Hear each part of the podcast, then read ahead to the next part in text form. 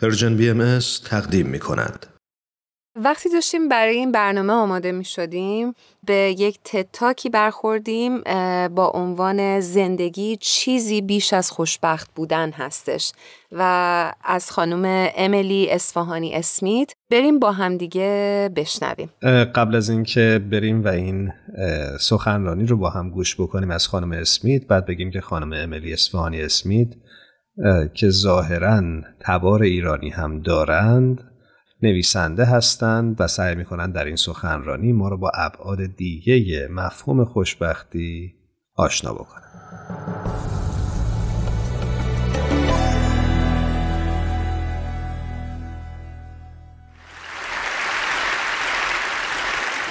I used to think the whole purpose of life was pursuing happiness. قبلا اینطور فکر می کردم که تمام هدف از زندگی پیدا کردن خوشبختیه.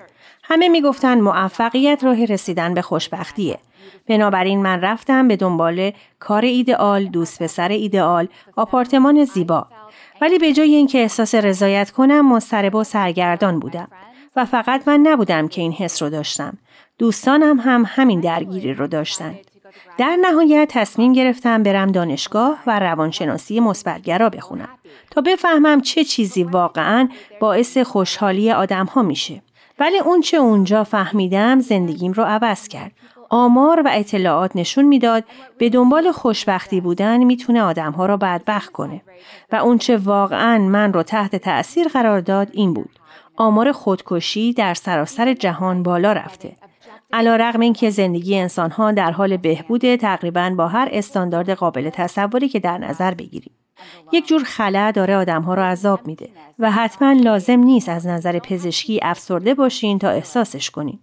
فکر می کنم همه ما دیر یا زود از خودمون می‌پرسیم همش همینه و بر اساس این پژوهش آنچه این نامیدی رو پیش بینی می‌کنه فقدان خوشبختی نیست فقدان یک چیز دیگه است فقدان داشتن معنا در زندگی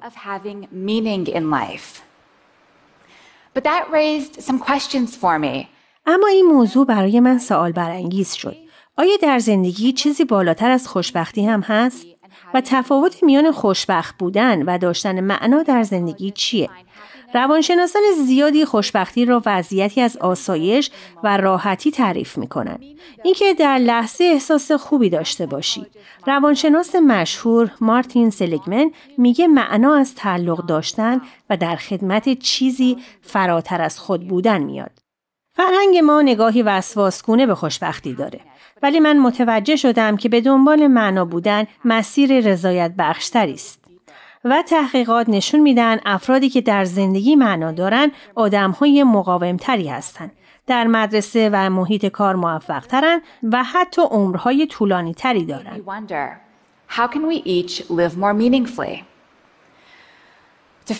از همه اینها من رو به فکر فرو برد. هر کدوم از ما چطور می‌تونیم معنادار زندگی کنیم؟ برای کشف این موضوع پنج سال وقت گذاشتم با صدها نفر مصاحبه کردم و هزاران صفحه مباحث روانشناسی مطالعه کردم. با جمعبندی تمام اینها فهمیدم چیزهایی وجود دارند که من اسمشون رو گذاشتم چهار ستون یک زندگی معنادار. اولین ستون تعلق داشتنه. تعلق داشتن از بودن در روابط میاد. جایی که به درونیات شما ارزش داده بشه. ولی بعضی گروه ها و روابط نوع سخیفی از تعلق رو به نمایش می‌گذارن. بر اساس اینکه از چه کسی متنفرین نه برای اون چه خودتون هستین. تعلق واقعی از عشق سرچشمه می‌گیره. در لحظه های بین افراد زنده است. شما می‌تونین انتخاب کنین تعلق به دیگران رو گسترش بدین.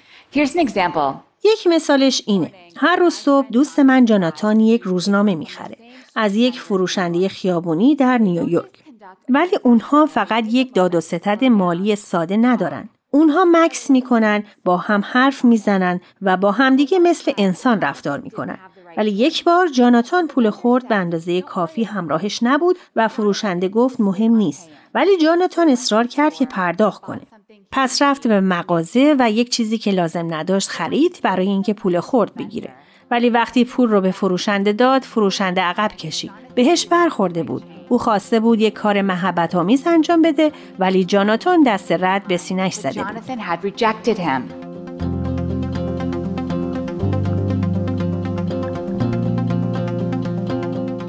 ایمان وقتی داشتم به صحبتهای خانم اسمیت گوش می‌کردم خیلی خیلی اولم بگم که بسیار به نظرم صحبتشون تأثیر گذاره ولی داشتم به این نکته فکر می کردم که ما انقدر درگیر روتین زندگی میشیم که قدر لحظات کوتاه و آدمهای اطرافمون رو نمی‌دونیم. دقیقا و خیلی وقتها هم زیبایی زندگی در همین لحظات و اتفاقهای کوتاه و گذرایی است که چشممون رو متاسفانه روش میبندیم. به قول جودی آبوت توی کارتون بابا لنگدراس که می‌گفت نمی‌دونم که این همه با سرعت آدما دارن کجا میرن. واقعا من نمی‌دونم که چرا انقدر داریم از تمام لحظه های زیبامون سری رد میشیم. خب بریم ادامه صحبت خانم اسمیت رو گوش کنیم. فکر می کنم همه ما به طرق کم اهمیت و بدون اینکه بفهمیم آدم ها را رد می کنیم. من این کار را می کنم. از کنار کسی که می‌شناسم رد میشم و به روی خودم نمیارم. وقتی یکی داره با هم حرف می‌زنه موبایلم رو چک می‌کنم. این کارها دیگران رو بیارزش می‌کنه. به اونها احساس نامرئی بودن و بیارزش بودن میده. ولی وقتی با عشق جلو برین یک صمیمیتی ایجاد می‌کنید که حال هر دو طرفتون رو خوب می‌کنه. برای خیلی از افراد تعلق اساسی ترین منبع معناست. اون وابستگی به خانواده و دوستانه. دومی ستون هدفه. پیدا کردن هدفتون مثل پیدا کردن شغلی که خوشحالتون کنه نیست. هدف بیشتر مربوط به اون چیزی که میدین تا اون چیزیه که می‌خواین. یک سرایدار بیمارستان به من گفت هدف شفا دادن بیمارانه. خیلی از والدین به من میگن هدف من بزرگ کردن بچه همه. کلید هدف استفاده از قدرتتون برای خدمت به دیگرانه. البته برای خیلی از ما این موضوع از طریق کار محقق میشه. اینطوری ما مشارکت می‌کنیم و احساس می‌کنیم به همون نیاز هست. ولی معناش این هم هست که مشکلاتی مثل عدم مشارکت در محیط کار، بیکاری، مشارکت پایین نیروی کار، اینها فقط مشکلات اقتصادی نیستند. مشکلات وجودی هم هستند. بدون انجام کاری که ارزشش رو داشته باشه آدمها دچار مشکل میشن. البته شما مجبور نیستید در کار هدف پیدا کنید ولی هدف به شما انگیزه‌ای برای زندگی میده. یک چرایی که شما را به پیش ببره. سومین ستون معنا هم به فراتر از خود رفتن برمیگرده. ولی به روشی کاملا متفاوت. تعالی. وضعیت های متعالی آن لحظه های نابی هستند که شما از حیاهوی زندگی روزمره فراتر رفتین.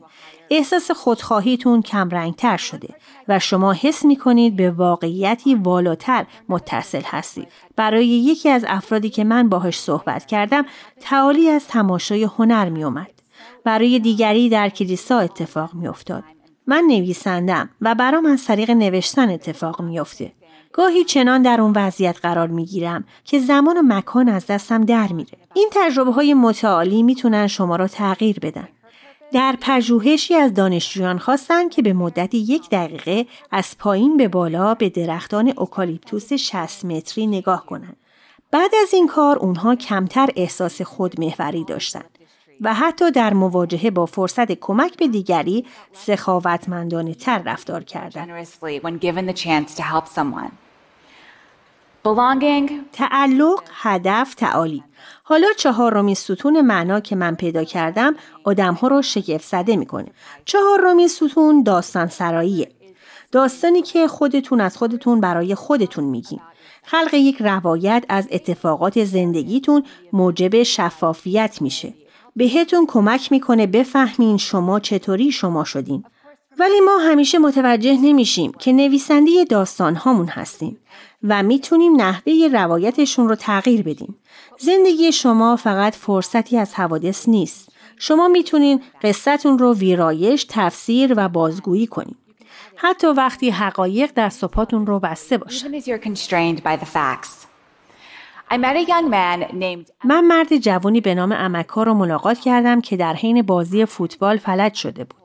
بعد از مسئولیتش امکا به خودش گفته بود زندگیم وقتی فوتبال بازی می کردم عالی بود ولی الان به من نگاه کنید آدم هایی که قصه هاشون رو اینطوری میگن زندگی من خوب بوده حالا بد شده بیشتر به سوی استراب و افسردگی میرن امکا هم برای مدتی همین جور بود ولی با گذر زمان او شروع کرد به بافتن قصه متفاوت.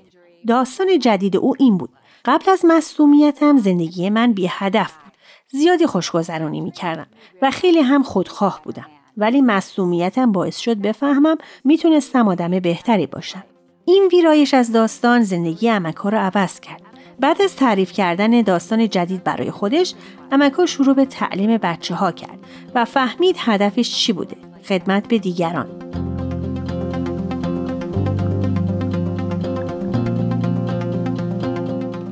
ایمان این مطلبی که خانم اسمیت بهش اشاره کردن من مدتیه که حقیقتا درگیرشم.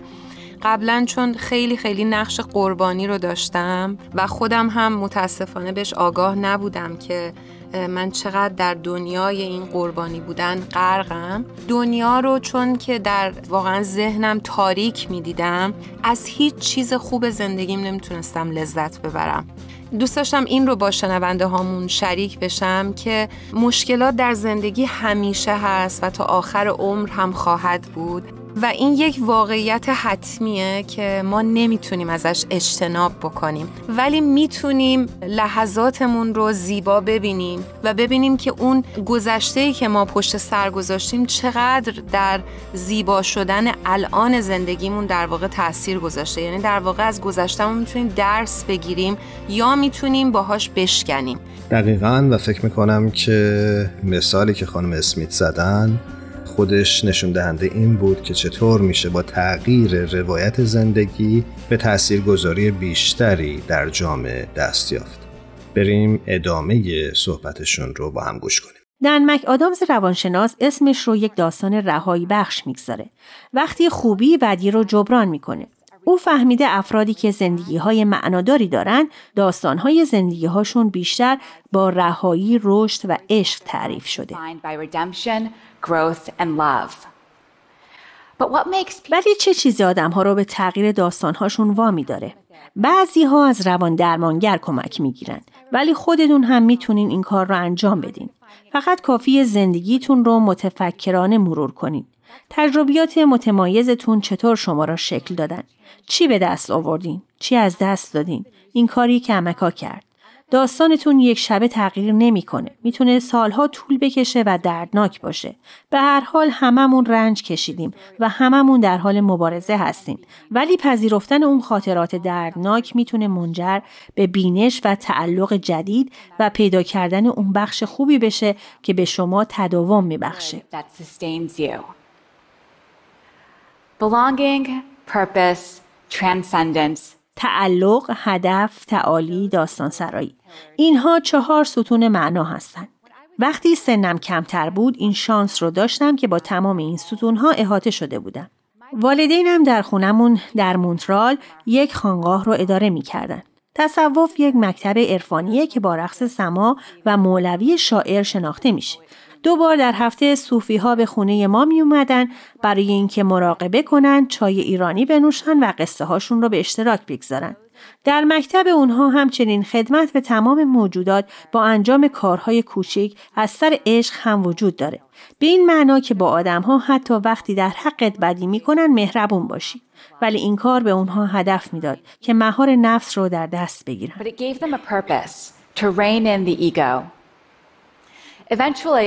بالاخره من خونه را ترک کردم که برم دانشگاه و بدون آموزه های روزانه تصوف در زندگیم احساس یک کشتی بیلنگر را داشتم و شروع کردم به پیدا کردن چیزهایی که به زندگی ارزش زندگی کردن میده. این چیزی بود که من را به این مسیر انداخت. با نگاه به گذشته حالا می‌فهمم که خانقاه فرهنگ معنایی واقعی داشته. ستونها بخشی از معماریش بودن و حضور این ستونها به همه ما کمک کرده عمیقتر زندگی کنیم. The pillars were part of the architecture and the presence of the pillars helped us all live more deeply. Of course, البته همین اصول در مورد جوامع قدرتمند دیگه هم صدق می‌کنه. هم خوبهاشون و هم بدهاشون. باندهای تبهکار، فرقه ها، اینها فرهنگ های معنایی هستند که از این ستون ها استفاده می کنند و به آدم ها چیزی میدن که برای زندگی کنند و بمیرن. اما دقیقا به همین دلیله که ما به عنوان جامعه باید جایگزین های بهتری پیشنهاد بدیم.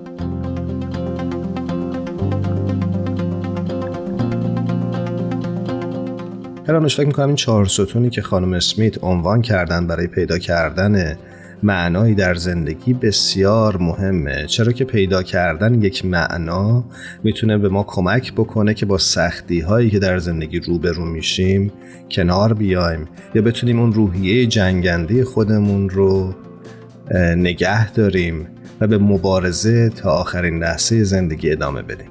و امیدوارم که هممون بتونیم یک روایت جدید و درستتری از زندگی هامون بسازیم و درست بکنیم و بتونیم زندگی پرمعناتری رو برای خودمون تعریف بکنیم خب ایمان اگه موافق باشی بریم بقیه صحبت های خانم اسمیت رو گوش بکنیم ما باید این ستون ها را بین خانواده هامون و سازمان هامون بسازیم تا به مردم کمک کنیم بهترین خودشون باشن. ولی داشتن یک زندگی معنادار به تلاش نیاز داره. یک فراینده در جریانه. هر روزی که میگذره ما دائما در حال خلق زندگی هامون و اضافه کردن به قصه هامون هستیم و بعضی وقتها ممکنه از مسیر خارج بشیم. And sometimes we can get off track. Whenever that happens to me, هر موقع این اتفاق برای من میفته یاد تجربه قوی که با پدرم داشتم میافتم. چند ماه بعد از اینکه از دانشگاه فارغ و تحصیل شدم بابام دچار یک حمله قلبی شدید شد که می‌تونست اون رو بکشه.